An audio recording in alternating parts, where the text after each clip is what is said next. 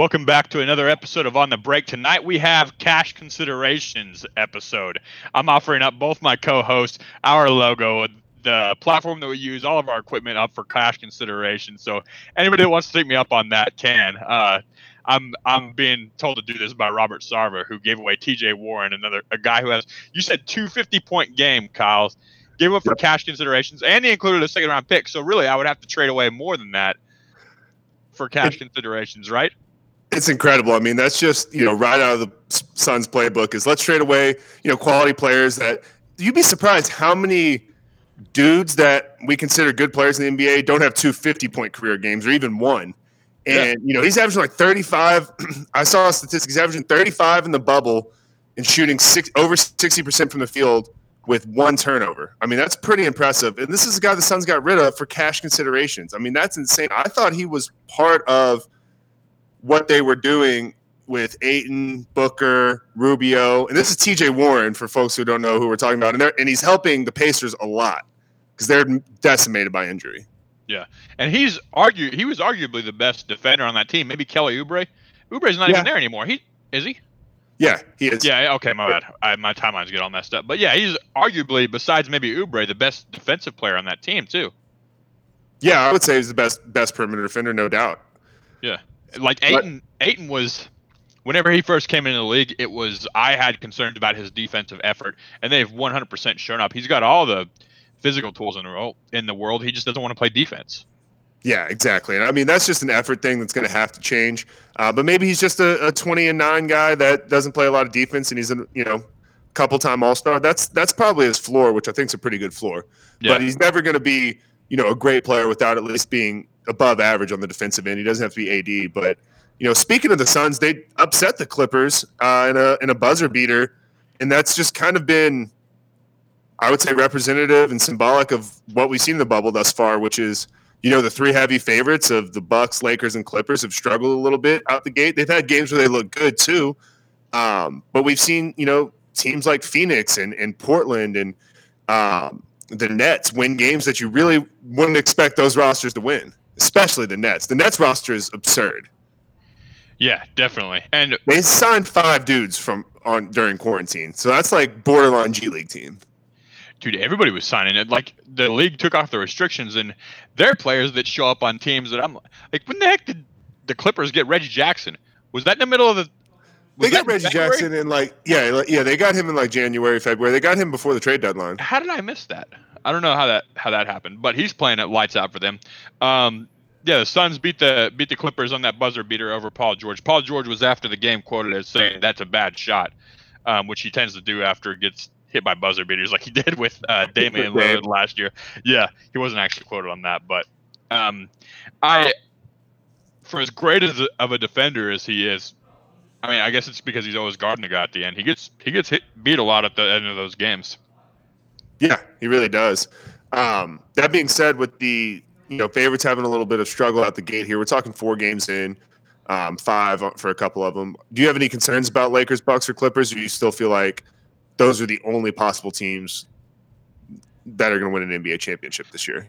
So it's interesting that you say that Bucks are two and four since the bubble. The Lakers are two and four. The no, Clippers, the, uh, the Bucks are two and two. The Bucks that's what, that's what I meant. I'm sorry. Two and two. The Lakers are two and two. The Clippers are one and two.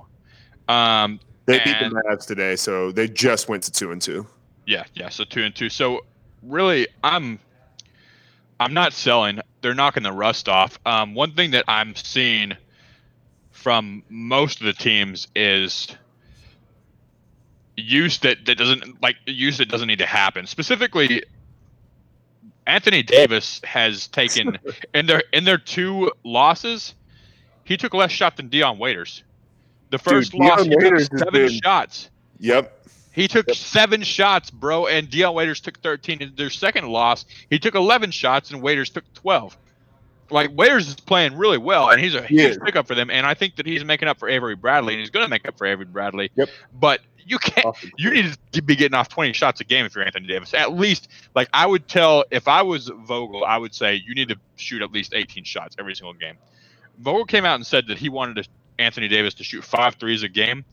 I think they're probably falling in love with that a little bit too much. There was a lot. There was a lot of pick and pop from Anthony Davis whenever they're playing the Clippers, which the Clippers he needs to be in the post because there's really nobody down there that can stop him in the post. So I think they're falling in love with that a little bit too much. Um, the Bucks just aren't shooting very well right now, which it's not to be expected because I did expect teams to shoot way better in the in the bubble, and I think that they will continue to. As you, some of the players that are kind of borderline are just lighting it up from the three point line. Um, Tyler Herro's lighting it up from the three point line. All those Miami guys are. Um, I think that we'll see that level off. But the big thing that I'm seeing with the Lakers is the Anthony Davis thing. With the Clippers, they're still trying to find. I still, I still think they're trying to find themselves, and I think they're going to continue to do that because they didn't play with a healthy Paul George throughout the entire year. Now they've got completely healthy Paul George, completely healthy Kawhi, and you can see that they really don't know who to go to towards the end. Like Kawhi gets beaten by LeBron in that one position, then immediately gives it up to Paul George because he's got another guy there that can score. When really, Kawhi would have never done that previously. They're they're still a little bit unsure of themselves, so I think that both of those teams will start to level out. Agreed. That that was crazy defense by LeBron at the end of that first Lakers Clippers matchup, which was a great way to get the bubble started right after we recorded. Um, and I think it's pretty clear when Kawhi and LeBron guard each other, they can't score on one another. LeBron cannot score on Kawhi, and Kawhi cannot score on LeBron. Um, Which is insane because normally in the NBA, yeah. its offense is so good that you can't right. stop it.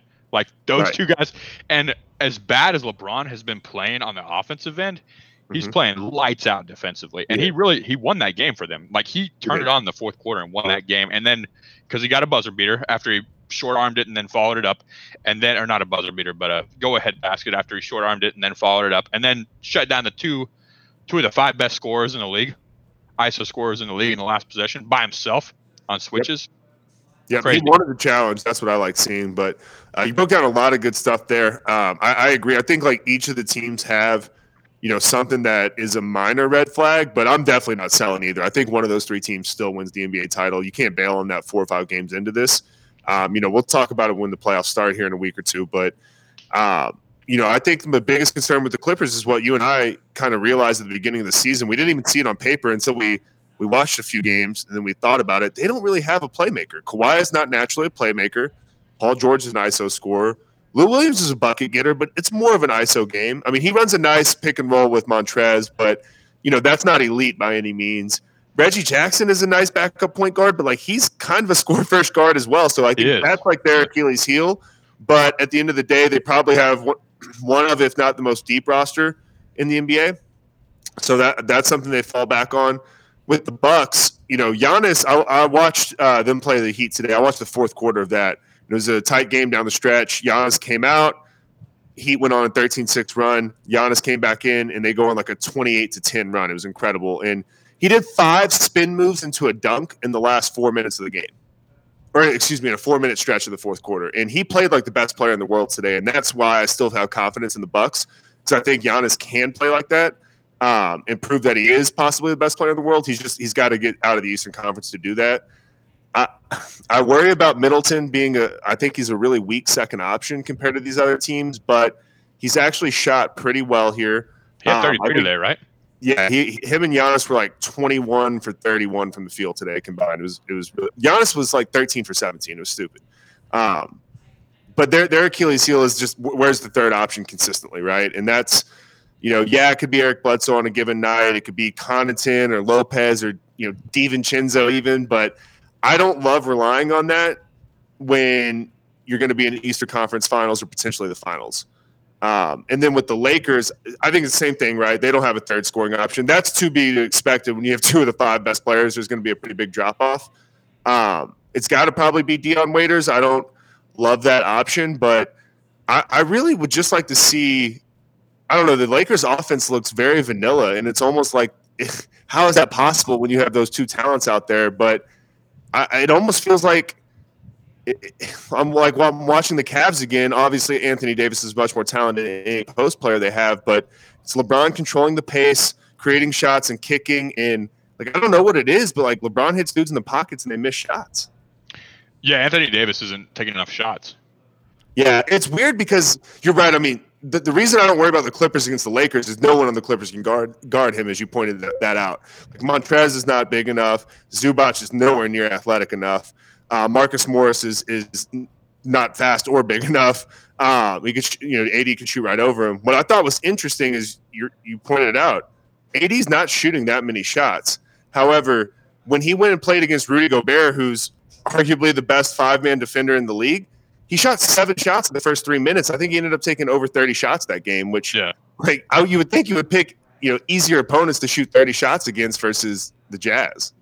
We're right now, we're seeing the difference between a veteran all time great that has been in the situation before and a mm-hmm. extremely talented person that's never been in the situation before. Because if you remember, the reason why he went out and had seven shots in the first quarter against Rudy Gobert and why he just turned it on because, was because he had seven shots in the game before. Right, right. And he caught a lot of criticism, criticism for that. And people were in his ear saying, you need to take more shots. And that's all he heard for that entire all the practices up until that moment is you need to take more shots, you need to be more aggressive, you need to go out and score.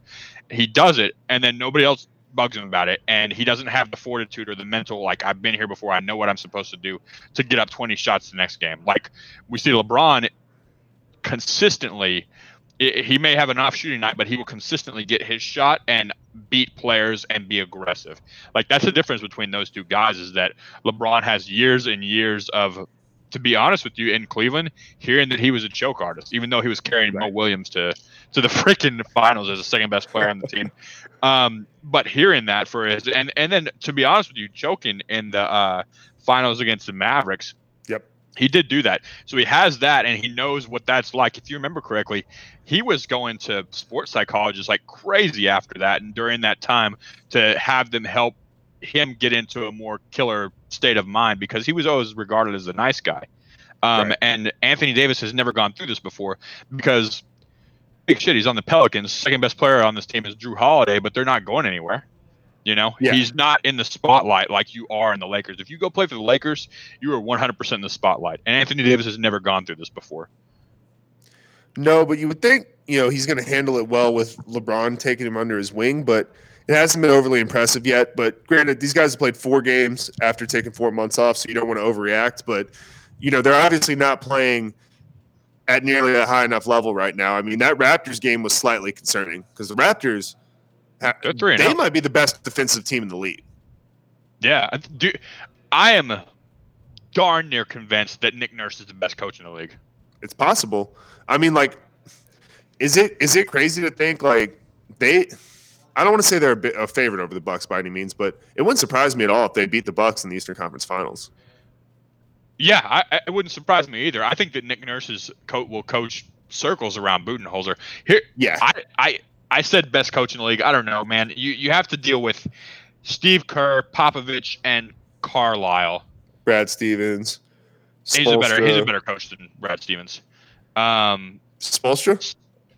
That's a hard one for me. Spo's good, man. I think that he's right on board with Spoelstra. Okay. He's definitely better than Terry Stotts. Be- definitely better than I think he's way better than Brad Stevens. If he gets this roster to the finals, he's one of the best coaches, if not the best in the league. Because this yeah. is not a championship roster to me. And they they what they did against the um, Lakers was they just packed the paint and said shoot the three at us. Right. And they have the length for that, you know. And, and, they, and they have the they have the bodies. They have OG, Ibaka, and Siakam, which you can throw at LeBron. Specifically, OG. OG was guarding LeBron pretty well. Dude, yeah, and that like people come out and say that's that's a great job by OG. You know that Nick Nurse has to get that guy in the correct frame of mind. Correct. Like it's not just drawing up X's and O's. Some coaches are great at getting their guys in the, in the right state of mind. I think that Donovan and Scott Brooks are great at getting their guys in the right state of mind, but they can't draw X's and O's. Nick Nurse can do both. Yeah, I, I agree with that. So I mean, obviously OG possesses that athletic ability, but Nick Nurse is definitely put in a position to succeed against guarding one of the best players, if not the best player in the world. Right. Exactly. Exactly. And you've got Gasol sitting there waiting at the rim too, and they've Nurse has built a defense that collapses and drives people towards the paint where they have three shot blockers on the court at all times. Right. One right. of which is a one of which is an elite rim protector. Yeah. Yeah, I mean it's going to be interesting to see see where they go. Um, a theme that we talked about for both the Bucks and the Lakers uh, a minute ago is the lack of consistent third options. You know, it's kind of sad if like Brook Lopez and Dion Waiters are the third best option on on an M- NBA Finals team when you look at the last ten years and it's been you know Klay Thompson. It's been Chris Bosh. You know, it's been Manu Ginobili. So th- that's a little hard for me to swallow and say that those third options are going to get them there. But looking at it, I talked to you about the show, and I wanted to I wanted to talk about it live. Obviously, is a lot of these favorites, and then I would say it's still outside contenders as well. Don't have a reliable third option. Uh, the Lakers don't. The Bucks don't. The Nuggets do not have a reliable third option. The Rockets don't because Eric Gordon's out. The Mavs don't. The Heat don't. And the 76ers don't. That's a yeah. lot of, you know, I think, I don't want to say contenders necessarily, but really talented rosters that at the top that are just missing that consistent third scoring option. And prior to the Mav or the the Heat and actually I'll say this prior to the Spurs dynasty, the Heat, and then the and then the Warriors we never really saw a team with consistent third options. It was always historically two greats and then a third option that does something else for you. If you look at Let me step in and say there I think there were a lot of teams that had third scoring options, not third all-star players, not third, you know, top 30 guys, but third scoring options. Okay. Yeah. And I'm trying to think like Laker Kobe Shaq didn't really the Pistons Okay, but that's going really far back. So let's talk about that was, that was prior. That was prior to uh, the Spurs dynasty, is what I'm referring to. And then the prior to the Spurs dynasty, and then the Heat dynasty and the Golden State dynasty. So you had you had Boston with Ray Allen. You had the which got to two finals, one one. You had the Lakers teams that won two that had uh, Lamar Odom, which was a consistent third scoring option. He, he averaged like eight points a game in the NBA finals. I don't know about the NBA finals, but but yeah, he, he was like a I don't know about the finals. Okay, but he wasn't different game, he, he different game now now though, right? There's oh, a lot sure, more points sure. being scored. Um, where those games were like high 80s, low 90s pretty consistently. Like I think you got to have that third scoring option just because if you look at the teams that do, I think the Celtics clearly with you can say either Kemba or Gordon Hayward is their third scoring option. Kemba's health is a huge concern right now. Um, I, I, I honestly I think the Raptors do. I mean, you got Siakam and Lowry.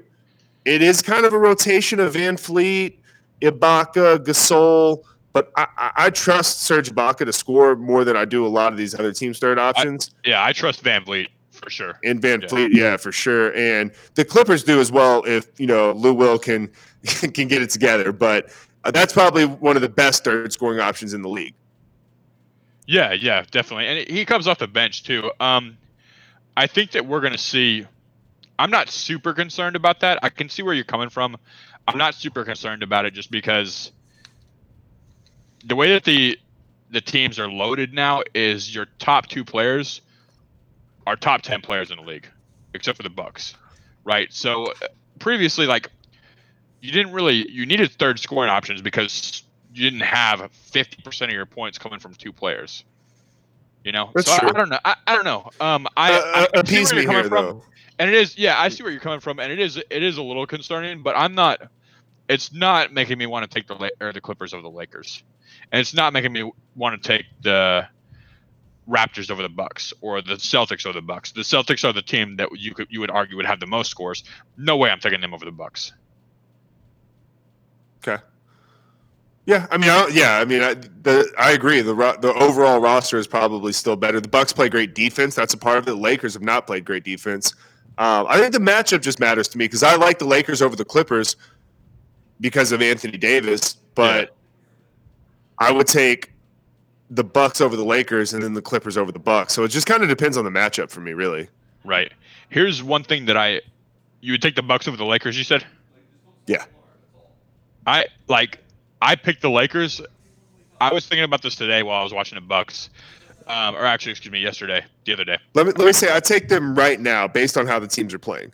I got to see where they're playing when they when they get to you know that that potential finals. For sure. But right now, I just have too much concerns about Lakers scoring and, and defense. So my my concern with the Lakers Bucks matchup is the Bucks play a drop defense and they drop all pick and rolls um, which means that the big that is normally going to be sitting on top of the screen and doing what's called a hedge, where they push into the into the ball handler to try and push him out, so that the other your small defender can recover. Instead of doing that, they drop that guy back because normally right. it's Brook Lopez. So right. so he's dropping guy, back towards the paint. back back towards the paint to try and rim protect. And what that does, you and then you have your uh, your guard that's being screened going over the top of the screen, which means that you go away from the basket and chase the chase the defender or the person with that's ball handling downhill. What that does is it forces the ball handler into the paint, and they either can shoot a mid-range floater, a pull-up jumper at mid-range around the free throw line, or go and finish the rim and have Brook Lopez trying to block that shot. Who's he's a great rim protector. Um, LeBron doesn't have much of a pull up mid range game. If there's anything that lacks in that guy's game, it's pull up mid range and floaters just because he doesn't need them. So I have a relative concern about that, about the Lakers playing against that defense. Yeah, I mean, I just, I, I do think that the Bucks also challenge the Lakers because I don't think AD is as good as a matchup on Giannis as as a lot of other people do. I think Giannis, just watching him today, is a lot quicker than AD is. And I know AD is an elite defender in the post, but I think Giannis can catch the ball, you know, 25 feet away and take AD. Question. Yeah. yeah, I would agree with that. And I don't think that there's, to be fair, I don't think there's a single player in the league that can guard Giannis. Right. I think that the only teams that have a chance at guarding Giannis are if Frank Vogel says we are just going to pack the paint against this guy, which they don't really have another body to throw at him besides LeBron and Markieff or Markieff or Marcus Morris, whichever one they have. I always Markieff. forget Markieff. They they can pack the paint with those three guys, but they don't have the same type of length that the Raptors do, who could really pack the paint against the against the Bucks. But yeah, you're right. Like I, if there's a player in the league that can guard Giannis, it's either Anthony Davis or maybe Bam Adebayo but nobody. I thought can. that until today. That that's a negative on that hypothesis. he put he put Bam on skates a few times.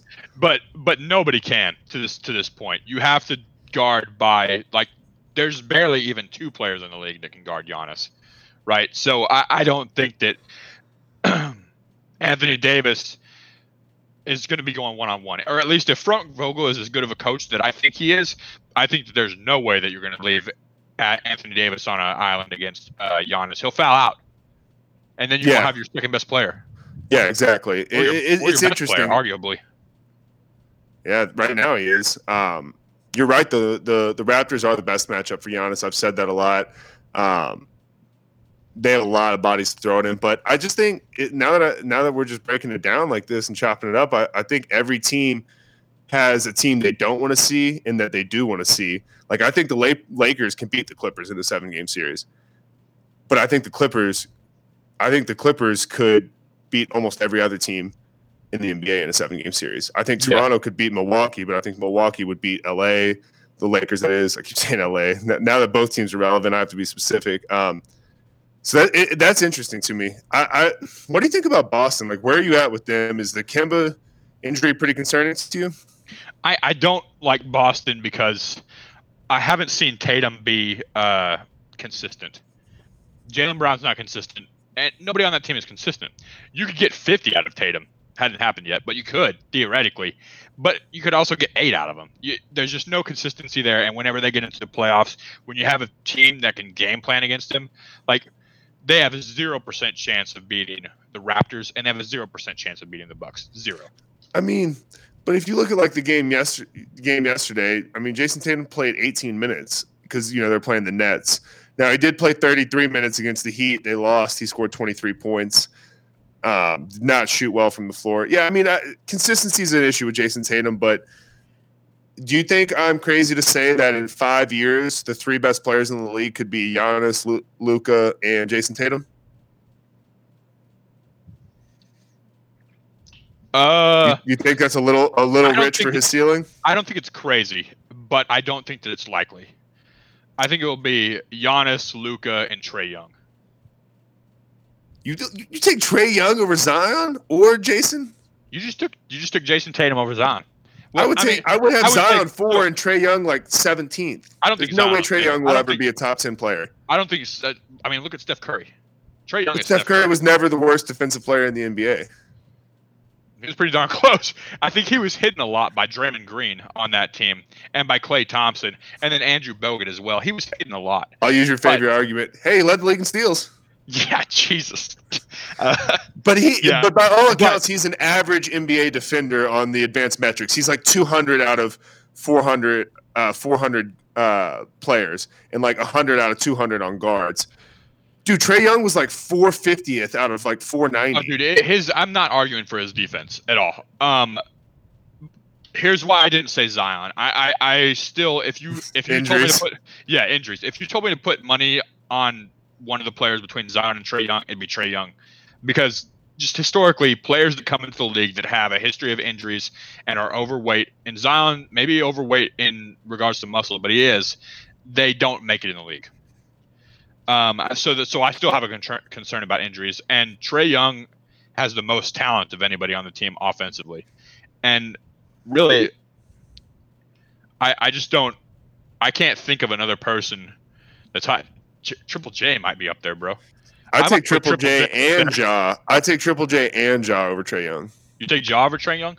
Yeah, really good defensive player. Uh, he's slight and small. Um, but I mean, like I'm not I'm not giving him a plus on the on the defense, but I think I'm afraid that Ja will turn into Russell Westbrook. Yeah, but Trae Young's not going to be Steph Curry is the thing, bro. Like, Have you wait, watched okay, play? well, it, it's to be det- it's to be determined. Yeah, but the percentages are so much lower. yeah, I mean, it's like he's like Allen. Iverson version of Steph. Like compare compare what Steph looked like in his second year in the league versus what Trae looks like. And I get I get that they're different leagues, and that Steph didn't have the gray gray light or the green light like Trae Young does, but it's his second year in the league. Is it ever going to translate to winning? Because I mean, he's so. let- Let's let's do this. Is Harden ever been considered a top three player in the NBA? Probably not. Top five, yes. Top seven for sure. He's got he's got an MVP.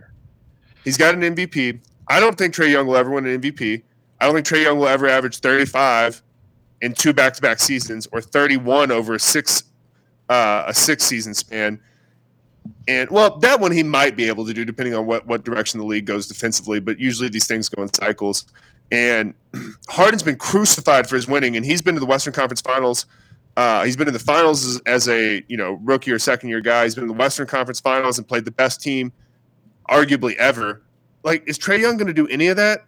I- So that's where like, that's like, how does he get to top three? You know what I'm saying? Because it's like the Harden path, but I don't even think he's going to get as far as him. that's what's so tough about basketball is that you take these superstars and you put everything on them when really it's about the system around them. Could Steph Curry have ever been considered what he is because, or if um, Steve Kerr hadn't shown up, if they hadn't lucked into the fact that David Lee was hurt and then they brought Draymond Green off the bench and he was amazing, like that's what happened with Draymond Green. They were content to sit him on the bench. If they hadn't lucked into him getting a weak contract because his ankle was hurt and then never having ankle problems after that, like that's the tough thing about basketball is that James Harden was handed a let's call a spade a spade. He was handed a shit deck of cards, bro. He's got a coach that relies on gimmicks right now, and that's the reason why they're not winning championships. Like you cannot convince me that James Harden isn't a good enough player to put a team around him that could win a championship. Like get any conventional good coach in there and not some gimmicky Mike D'Antoni offense and zero defense, and they would win a championship. But what we do is we take these players that are great, that are ab- amazing, and say they're not good enough to get it done because Jordan went six for six, and we hold every single one of them to the Jordan title. But dude, if you watch The Last Dance, like he looks larger than life, but look at what Krause was doing in the background. Dennis Yep. Rodman was the best defensive player in the league. Before Dennis Rodman, Horace Grant went to the Magic and averaged 25 and 12. Bro was considered one of the best players in the league, and he had Sure. it for his first three championships. Like we hold everybody to this ethereal six for six, like godlike statute, and say they're not getting it done because they're not winning championships. Therefore, they're not great, great players. Charles Barkley was considered a fantastic player, but he ran into the buzzsaw that was the three best players on the in the entire league on the exact same team. And that's the thing that's hard about like saying, could Trae Young ever be this? Yeah, he very well could be. Dude, get him and Triple J and Clint Capela on the same team. Trae Young's the, and Trae Young turns out to be the best of those guys, and they win a couple of championships. Yeah, he'll be he'll win a couple of MVPs. But if he Okay. stays on this team like he is right now, no, he'll never win an MVP. So, I when I look across the landscape of the NBA, those guys seem to me like they will have the most talent. There's a big drop off right now between Giannis and Luka, and then Trae Young. Five years from now, I, I do I, I would put Trae Young up there. I would put Triple J up there, and I would put uh, Ayton up there too. What about KP? KP's been balling, man. If he, it's a mental thing with him. If he can get a little bit tougher and stay in the paint a little bit more, then yeah, yeah, definitely. And yeah, that, he, he he was taking it to the Rockets in the paint, which is good because they don't have yeah. anybody that can guard him. Yeah, yeah. He just needs to do. He's seven foot three, bro. He can do that against anybody. He can shoot hooks over Anthony Davis. Like Anthony Davis can't stop him. He's not long enough. But does what all does everything that I just said make sense? I feel like I went on a super long rant that I didn't mean to. Yeah, yeah, it does. Bad, I just. But, no, you're good. I just think we see Trae Young's talent in a different light, but I mean that's that's what we're here for. Yeah. Um. So I that that's the reason why I had him. I don't KP. It's a mind thing. Like there's nothing wrong with there's nothing that I have to coach Trae Young out of. All I have to do is let his talents develop. That that's a good point. He's he's not scared to put his you know put his talents on display. But I think you can make that same argument for Zion and Jayson Jayson Tatum. So if your argument for Zion is injuries, fair. I I, I think he's going to be fine, but that's fair. I think Jayson Tatum definitely has a higher ceiling than than Trae Young. I, I see. He has the mental problem. I disagree. I mean, he'll he'll drop an eight point game every now and then. Yeah, but I mean, you can say Trae Young doesn't, but God, he takes so many shots. Okay, Dude, we're just we're just far we're far off on this, but let me. It, you want you want to hear something crazy? Go ahead. If you told me, if you gave me Lonzo and and Jayson Tatum right beside each other, and said both of these guys will fix everything mentally, I would take Alonzo. Dude, Lonzo's a head case, bro, but he's a top five passer that's a in the bad league. take. That, it's, he's a top five passer in the league. He's shooting high 30s. He's shooting 38% from the three point line. Tatum's a good defender. He's not. He's, he's a not, fantastic defender. He first. So first off, he's a great on ball defender. Second, he helps as well as any guard that I've ever seen. Not like rim protection help, but like whenever there's a drive, he doubles down in perfect position and swipes at balls in perfect position. He keeps low. He's always in his stance. Like he's he's a great defender. He's a top five passer in the league. He's shooting 38% from the three point line, but he has this head case where he's scared because he took so much flack in the beginning. So if you make him not a head case and you make Jayson Tatum not a head case, Jayson Tatum's skills are much more pedestrian than Lonzo's skills could be. Not true. Not, yeah, not, they, not they true. Come, he's, a, they, he's a way he's a way better rebounder. He's becoming a better facilitator. He did average three assists this year. Not a, he's not a good close he's, to the same. He's not as good same. of a passer, obviously, but he is he's almost as good of a defender. You don't want to believe that, but like look at the stats. He he actually is, and like watch him defend. He can defend, and he's six nine. At the end of the day, he can guard more positions than Lonzo, and this year, I mean, he shot 45% from the field, 40% from three, and he averaged 23, and he's 21 years old. I mean, Lonzo's never going to average 23 in a season in his career. No, he could be Jason Kidd though. Like, is what I'm saying is, if you like, Lon, there's something. Wrong with I think you're Lonzo sleeping on Tatum, is what I'm learning here. I don't, I don't hate your Lonzo or Trae Young takes.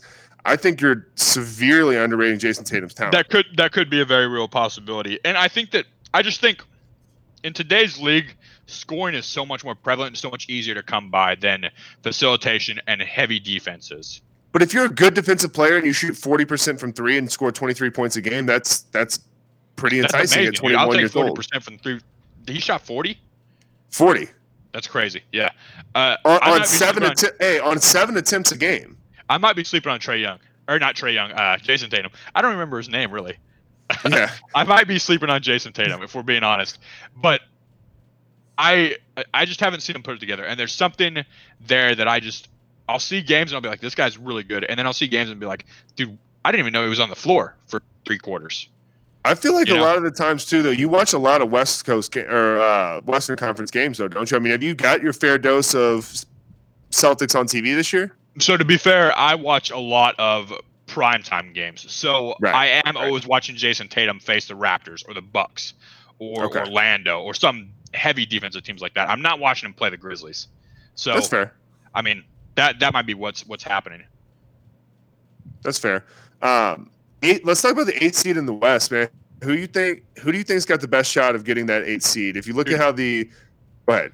I will tell you that nobody wants to play Portland. If I'm the Lakers, I do not yeah. want to play Portland, bro. Yep. Yeah, I Um, agree. And so if you look at the standings right now, Memphis is still technically the eight eight seed. Um, they're a game ahead of Portland. That feels like that gap's going to close. And believe it or not, the the two teams knocking behind are the old ass Spurs, or really the just no identity Spurs and the Suns. The Suns are two games out of being in the eighth seed, which is pretty interesting. The Suns are four and zero since they've gotten the bubble, and the Yep. Grizzlies have dropped four in a row. They've dropped all their games in the bubble. Um, and Mavericks have dropped three of their last four in the bubble. And yeah, dude, I, I think, I think it could be the Blazers, and I'm not. I, that could be a, depending upon what odds, dude. You could put some money on that. Blazers, Yeah. Lakers. Yeah, I mean that that's it's a t- it's an uphill battle, but it's that's definitely the last team the Lakers want to play. Like they much rather play, you know, Grizz, Suns, Spurs, Kings. Dallas is locked into the seven. I'm really hoping the Nuggets jump and make the two seed. Um, that gives you a Clippers, Rockets, uh, three six most likely, which would be pretty interesting. Yeah. Um, you said Clippers, Rockets. You think? Yeah, so it, it could if if the Nuggets basically they're a half game behind the Clippers. Yeah. So I, ideally, as a Mavs fan, I'd like to see Nuggets go two. So the Mavericks are locked at seven, basically. Uh, they're going to be a, a good two seven matchup. I think Dallas wins that series. really Yeah, I, I think it goes seven minimum. Dallas over the I think Nuggets. I think Dallas is the two best players in the series. I think KP's playing better than Jokic right now. I don't think he's a better player. Wasn't better this year, but he's playing better than him right now for sure. Yeah, I would. Yeah, um, that may be so. Uh, I don't think that I would never take KP over Jokic, but Not- also, not for- dude, not for like- what Michael Porter Jr.'s been doing. very silky smooth. Looks really good. He kind of looks like a like a bigger Paul George, dude. Like he's got like a silky little step back. He's got a nice game around the basket too. He's got a lot of touch. Like you can see the athleticism. It's just I'm more worried about his injuries than Zion's on the opposite end for being too frail. Dude, that's fair. That's fair. The, the difference was Zion was the number one overall pick and heralded is the next Jordan, and Michael Porter Jr. He had trouble walking to the stage. That's true, but he was the Um, number one number one recruit in the country coming out of high school and the consensus number one pick before that injury. They took him at 14. Um, Right. Yeah, Good and value. his yeah, freaking fantastic value. Even if he never pans out, how many players in the league pan out at, take number 14? That Not a lot. draft is an all timer already, bro. Yeah. Ayton, Luka, Triple J, Trae Young, SGA, uh, and uh, what's and who were we just talking about? Uh, MPJ. Yeah, yeah, dude. It's it. Pretty Like- good. since his since he got to the the bubble, he had a 11 point game, pretty pedestrian, a 37 and a 30. Yep. On 11 points on 11 shots, 37 on 16 shots, and 30 on 19 shots. In his in his two in his last two games, he's shooting better than 66% from the three point line. Actually, excuse me, no, he's shooting about 60% from the three point line. Four of six and then five of nine. yeah, he's he's and- showing that he's going to be a good player if he stays healthy. Also, he has a mid range game, dude. Right. Like, That's a, at the beginning of the year when I was watching him, I was like, that guy can score at three levels, which is rare now. that's what I'm saying. He kind of is just a taller, lankier Paul George to me. Not quite the the ball skills, but like uh, to me, like Paul George is, has the most touch I've almost ever seen out of a six nine guy. Yeah, he has some of the best handles. He, I would say that he has the best handles in the league. Of anyone named- six nine or taller. Yeah, yeah, not named KD, and it depends on where you put LeBron. Shit, Um, dude. Paul George's handles are better than LeBron's. LeBron's more physical with the ball. But if you're talking like crossover ISO moves, Yeah, I, I guess, I guess I'll give you that. I'll give you that. bro, PG's probably sweeter than KD handling the ball too. Yeah, that's tough. That's uh, I, I'm not against it, but I have to watch some tape. Cause, dude, when I I, I sent you that uh, video by what's that guy's name? Famous Loth, where he just breaks down old KD uh, OKC Oh yeah, yeah. and it was like watching a. It was like if I were to find an X on a new modeling page, like it was like that. I was like, just like, God, I can't believe that we lost this guy because he was so freaking good. But his like the difference between KD and Giannis, and the reason why he's so much better of a scorer than Giannis, one is he can shoot the lights out, but two, he has side to side that Giannis does not have. And I don't know if you can teach the type of side to side or horizontal movement that KD has Giannis just gets up and down the court and, and scores on straight line drives, and just because he's overpowering. Right. But KD moves side to side so well, and so does Paul George. LeBron does too, to be fair. But yeah, dude. Um, I to bring us back full circle, I really like MPJ. I, can I change my answer and say, if I had to put my money, it might be Luka, Third best player Luka, Giannis, and MPJ in five years. We'll we'll put him on the le- on the uh, asterisk team with Zion, barring yeah, injury. My, yeah, exactly, exactly. I'll take that. But uh, I I really like him. Also, he's a great beer bender. He's a good passer. Works perfect for that system because that system is built on bigs that can pass, and he is a big that can score and pass and play D whenever he gets healthy. Yep, yep. I actually I had a I had a note written down to ask you who you thought your most impressive players were in the bubble thus far. And we've actually hit, I had two stars, but I had three role players uh, written down, and we've we've already we've already hit on all of them, which was MPJ, T.J. Warren, and Dion Waiters. So I thought all three of those guys have outplayed their expectations. My expectations for Dion Waiters was like get kicked off the team playing for freaking out on edibles. You know, like the guy was averaging like four points a game in Miami, and he's looked pretty good. Like he's getting to the bucket and getting he, he's taking guys to the in, legitimate NBA defenders to the hoop he's looking every bit as good as Avery Bradley was, and he's being more aggressive than Avery Bradley. Now, if I'm Frank, defense Vogel, saying, is a little defense is a little suspect. But if I'm yeah. if I'm Frank Vogel, I'm saying, dude, I don't want you taking 13 shots a game, bro. Come in and take 10, but you need to chill out on some of this and just get the ball in LeBron or AD's hands. Bro, I've watched um, almost every minute of every Laker game, and as soon as Dion Waiters touches the ball, he's thinking, shoot, like it is going to the so, hole. He's got like Dame, Dame Dollar green light, bro.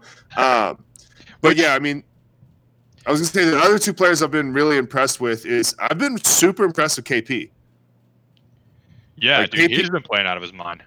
He he's been playing really, really, really well. Um, and then Paul, I've been really impressed with Paul George, man. I think Paul George has looked like um, an MVP candidate that he was last year, a, a, top ten player that I still believe that he is. And it's it's tough for me because he is one of my my favorite players, but I'm I'm not wishing good things upon the Clippers. Yeah. Um, my concern with that is so I think we talked about there's nobody on that team that can guard Anthony Davis. I think there is, but you don't want him to. I think Kawhi can actually guard Anthony Davis, but I don't want. Can he in the post? I think he has the best shot on that team. He has a better shot than Montrezl Harrell does. Um, okay. I don't want him on Anthony Davis though, because I don't want any chance that he's going to get into foul trouble. And if Anthony Davis puts him into the, into the post, Kawhi doesn't have the ability to push him off the block the way that he he's really strong. But what's going to end up happening is Anthony Davis is going to turn into him constantly. And if I'm Frank Vogel, I'm saying every single time you get the ball, you either take one or two dribbles and shimmy one way or the other and turn directly into him because that's how you get fouls. And then you put Kawhi Leonard into a foul trouble, and that's it's over for the Clippers if you put Kawhi it Leonard is. in foul trouble. AD can give you that little shoulder shake, turn the other way, and, and hit a turnaround jumper. You do he do he does that two or three times, and then he'll do it to you again and pump fake on the turnaround, get you up in the air, lean into you, get some and ones, get some easy free throws, and get you in foul trouble. And, and I think Kawhi would be eager to try to get his hand up to block that if he gets scored on a few times. So I think he, I, I agree. I think he could get him in foul trouble. Plus, if he gets him anywhere eight feet in or closer, he is giving up three and a half inches and two inches on the wingspan, um, which is actually not a pretty big wingspan difference for the height differential. But still, I mean, that's you know, AD's hands are going to be five to six inches higher in the air, and he releases really high. Yeah, yeah, exactly. And he has he has a jumper out to freaking 21 feet, but he has that 15 foot jumper that's face up. He has left and right hooks. He has drop steps. Like he has the most complete post repertoire we've probably seen since since Akeem probably. Um, so there's so many ways to foul to get Kawhi to foul. I just don't. So say all that to say, I don't want. I think that Kawhi could guard AD, but I'm not putting him on there for a long period of time. Agreed. Um, also, good, I like Duncan point. Robinson.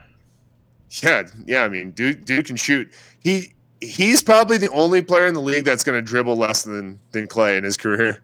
Dude, I honestly love that type of player. If he can become as good a defender as Klay, and he's not playing for the Warriors, your boy will be. He's never going to be as good of a defender as Klay. He's not nearly as athletic. He's lanky, but He's so uncomfortable putting the ball on the floor. He caught. He made a cut directly to the basket today and got. He got past to like a little past the free throw line. He dribbled once and then faded to the side and hit a banker because he was just too scared to do a layup. He's like, I have one dribble and shoot. That's all I got. Oh, uh, man. They're the next I step do, in Klay, though. Him and Herro. Dude, I do kind of feel bad. Yeah, yeah, I do kind of feel bad for uh, for Ben Simmons, man. I mean, the Sixers are a joke of a team, you know, in terms of talent to to production, but he was playing really well um, in those scrimmages. I like Ben Simmons' game still. Um, obviously, I know you like it a little more than I do, as we've made clear. But I still, I kind of like the guy too. Um, I want to see him do well, and it looks like he's out indefinitely. It's a subluxation. I don't know if I'm saying that right of the left patella, so basically a dislocated kneecap. So yeah. Out indefinitely. So that's no bueno. They're they're they're a wrap if they were even a content, outside contender. That generally so like a dislocation that's quote unquote out indefinitely means that there's some tears in there. Because if it's just a dislocation, they just stick it back in, right? Right. Yeah, so there's some tears in there, and they're just reporting the dislocation. Yeah, I. You know how I feel about Ben Simmons, dude. I, I love his game, and I think that he's a head case. That if he just got his head right, he would be the best the best point guard in the league. They had him playing the fourth. Yeah, yeah, I really like that too. And we talked about that ad ad nauseum as how great he was whenever he was the role man yeah. and whenever Joel Embiid wasn't on the court. It makes so much more sense to play him at the four. And then now they've they've kind of you know found Shake Milton again, who's been super up and down, but he's been a hell of a scorer. Um, and, and him taking that other guard spot makes it a little bit more natural. I don't think they really had a solid guard to put in there previously. Um, so I mean, yeah, I think Ben Simmons' future in the NBA is at the four, and it needs to be. Yeah. How do you feel about Joel Embiid? In terms of his his performance thus far, or did he have a quote that I didn't see? That's always that's always a good possibility. So he quietly has had a 41 and 21 game, a 27 and 9 game, and a 30 and 11 game, and nobody's talking. Yeah, 30 and 11 last night I saw, but the bigger concern for me there is, yeah, he did that, but they beat the Wizards, who are like a D two team right now, by nine. Fair. The Spurs by two, and then lost to the Pacers. So yeah, when he dropped 41 21. Right. So it's like they. I think Embiid's playing well and is probably in better shape than anybody anticipated, but it's not going to be enough without Simmons, obviously, to even maybe get out of the. They're they're going to struggle to get out of the first round. Yeah, I think so too. What I, which is really disappointing to me because I didn't talk about it, but because we haven't had a show since last week, but during the middle of the week and while watching him play the Pacers, I was like, this guy will never be more focused on basketball than he is this year. We could see the greatest Joel Embiid show that we, we will ever possibly see in this playoffs, and now it's probably going to cut be cut short to one uh, one round. Yeah, yeah. I mean, because the way they're going right now, they're going to play they're going to play Boston, which Boston doesn't have an answer for Embiid. So maybe, maybe you see an upset there. But I mean, I'll give the Heat a small outside chance because they've looked decent. But I, I think it's got to be Bucks Raptors with the way things are trending. Even though we talked about Celtics value a week ago, so I'm probably just I'm just hopping off every train that I was on a week ago. I'm hopping off the Houston train. Yeah, um, it's my dogging on Jayson Tatum and barely even knowing his name that's got you uh, subconsciously hopping off the Boston Celtics Dude, train. His he was having such a good season. Like you saying that actually really got, I was sweating a little bit. I just yeah, and I think that it's probably that. I, I think it's probably because I'm watching him whenever he's playing the Bucks, whenever he's playing the Sixers, and whenever he's playing the Raptors, and I'm not watching him in these other games. I think that's yeah, most likely is. You're watching him be guarded by like Siakam, OG, Giannis right? Just elite NBA defenders. Khris Middleton, yeah, exactly. Ben Simmons, yeah. Um, I think that's most I, likely what it is. I will say so. I'm not loving the Rockets right now. I think Harden's look good in stretches, bad in stretches, but he's just scoring outrageously. He just put one on the Mavs. A lot of free throws, but 49 that first game, which the Mavs just pissed away. This is a crazy stat about the Mavs, by the way.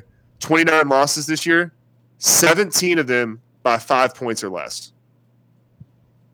Jeez, yeah, and they were barely winning their their games too, right? I think there's yeah, a lot, of, a lot of their games were close, but yeah. even if even if half of those losses are turned to wins, I mean they're all of a sudden like a two seed. But I guess the you could say the same things for the wins too. Um, but I will say where my optimism remains for Houston is that Harden's still scoring at an elite level. That's not going to go away. He's going to get more in rhythm. Russ looks athletic still. Russ is playing had- out of his mind, bro. And they've had some nice games from uh, from uh, House and McLemore and some of these other guys. They got to get Eric Gordon back. That's the key. PJ Tucker is going to be a solid anchor. I obviously don't love him at the five, but it is what it is. That's what they're doing. Uh, but Eric Gordon, there's still he's still day to day. I think you just probably rest him. You know, because I mean, if you get the five seed, the six seed, does it really matter? I guess avoid playing the Clippers is is you know a possibility because I'd much rather play, you know, OKC or or Utah. So maybe that is something that they they, they play Eric Gordon if they need to get a win in the last you know game or two to avoid playing the Clippers because that is a strategy I would take. I would not want to see them in the first round. Uh, but I, I think Eric Gordon does make a difference for that team as a consistent third option that has you know has some not really success but some playoff experience. Yeah, That's the Western Conference Finals. yeah. I I would say that he's far better than average as far as the third scorer goes. Yeah. Um, Russ is average. Russ laid a 31 11 8 game, a 31 6 and 8 game, and then the last, last game he went fi- uh, 15 uh, 3 and 9, which wasn't great, but he's doing it on decent splits. 45% from the from the field, better than normal Russ. Um, he's shooting he shot 50% in the first game, 83 and then 50% again. So he needs to shoot better at the free throw line. Um, but I'm I'm liking what I'm seeing from Russ. I need him to be aggressive. At the end of the day, what teams are going to do is they're going to try and trap Harden at the half court line, and Russ needs to come up going full speed. Harden drops it off, and then Russ has a four on three, which he will eat all day long, especially with those shooters around him. So that's what that's where Russ needs to live. Um, I weirdly like this team to possibly go to the finals, provided that somebody can beat the Lakers. I think they have no shot of beating the Lakers, but if somebody beats the Lakers, I could see them beating the Clippers, and I can see them beating every other team in the in the Western Conference. I cannot see them beating the Lakers. I think it's a good take. I think it's a good take. I I think that's their that's going to be their Achilles heel because they, there's just no the the issue for the the I, honestly, dude. I don't know if they could beat Dallas. Dallas can't guard Harden, but they really struggle against guarding KP because PJ Tucker's given up nine inches. Yeah, if KP decides to get in the post. He did. I mean, he did in that first game. I, I watched every. I don't know if you watched. It was on like the second night uh, the league started. It was 150 to 145. The Mavs were up six with like a minute left. They pissed the game away. But KP caught and scored in the post. For I I would say he had at least 20 point, points in the paint that game. He had 38. That's what he needs to do. Here, I, I've watched bigs, and I played as a big when I wanted to be a guard, and I can tell you that when watching KP, I see a lot of this guy does not want to be a five. He does not want to bang down there. He wants to be a four that is shooting shooting threes and playing outside the paint primarily, and that's because he's slight and he's afraid of afraid of contact. Um, my fear is we might get one or two games of that, but then he'll mm-hmm. get sick of getting beat on by PJ Tucker because PJ Tucker is way stronger than Kristaps Porzingis. That that's my big thing is like he just looks like he doesn't want to bang in the paint, even though he he has the size where he needs to be banging in the paint against these smaller teams. Does that make sense? Yeah, yeah, I agree with that completely, and I, I think he will do that. I think Rick's a good enough coach to tell him to do that. He's just falling in love with his jump shot because he has a lot of confidence in it. Yeah, they need to get Tim Grover in there to get put weight on that guy. Like that's Jordan's trainer. Like he needs to get in there. Have you seen the recent the recent trend that Grover has actually spoken out against, where teams are starting to no longer have weight rooms? That doesn't surprise me. It's crazy, and they're all working on they're all working on plyometrics, core strength, and then like Bands and like yeah, the TRX stuff. Yeah, yeah, exactly. which Grover- definitely you should do that if you're an athlete.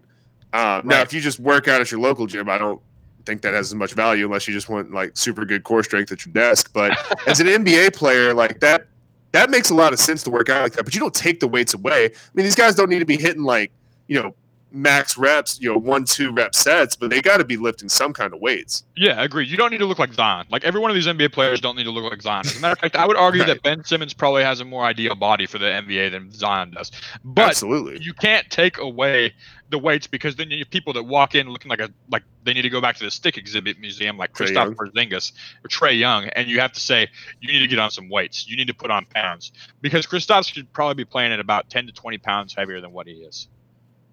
Yeah, and I don't think it really affects his game too much because his game's not built on speed. Obviously, I mean he can shoot threes, he can't post up. He's a good defensive player. I use air quotes there because he's a good he he's a really really good, arguably great rim protector. Agreed. He is so unswitchable though. Twenty five feet from the basket, it is. His feet are just not where they need to be. Agreed. His ceiling on the defensive end is Brook Lopez, um, which is not a bad ceiling, dude. I will take that all day long, especially if you have somebody like Carlisle who can say, "I'll work with that."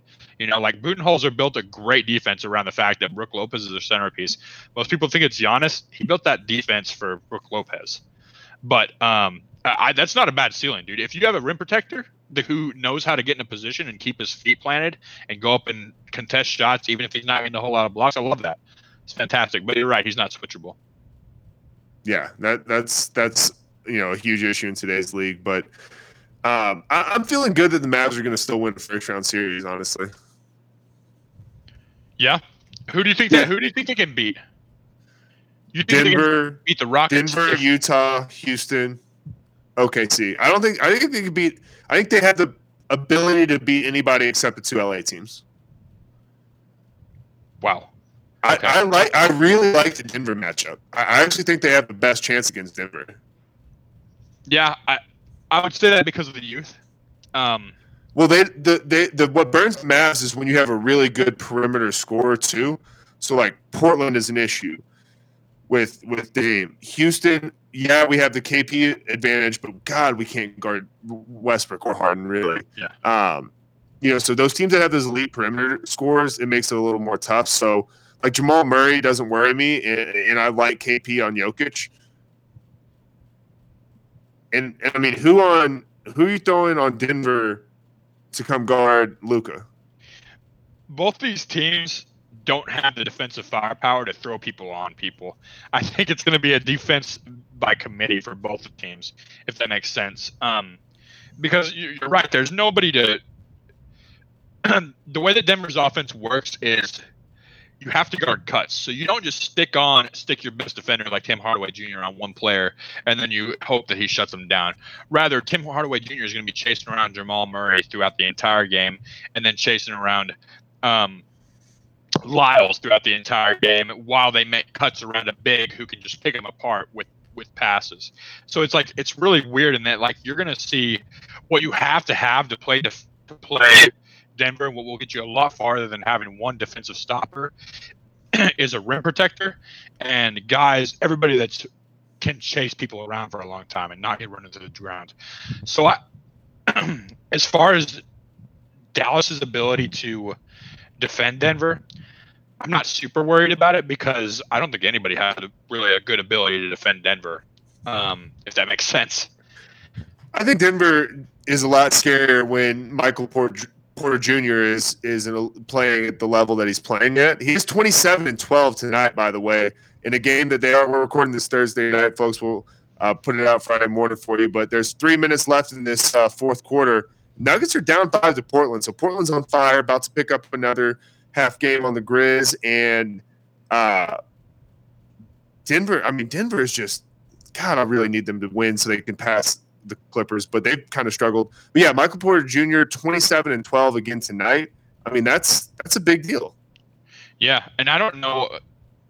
I need to look at his shot chart for that. I don't know how he's getting those shots tonight, but you could you could theoretically, excuse me, live in Denver's offense with just the ability to make backdoor cuts and spot up shoot really well, just because you're gonna like Jokic is going to put dimes on you all night long. You know, Millsap will too, and they have Mason Plumlee passing from those horns positions as well.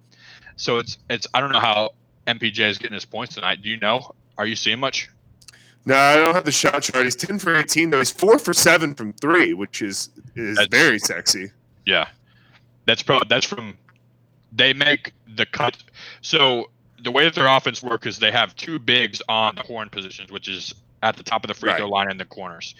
And then a guard passes in and makes a cut down through the paint and then goes to the corner. And the other side that was in the corner swings up to the top, usually gets a down screen by the other big.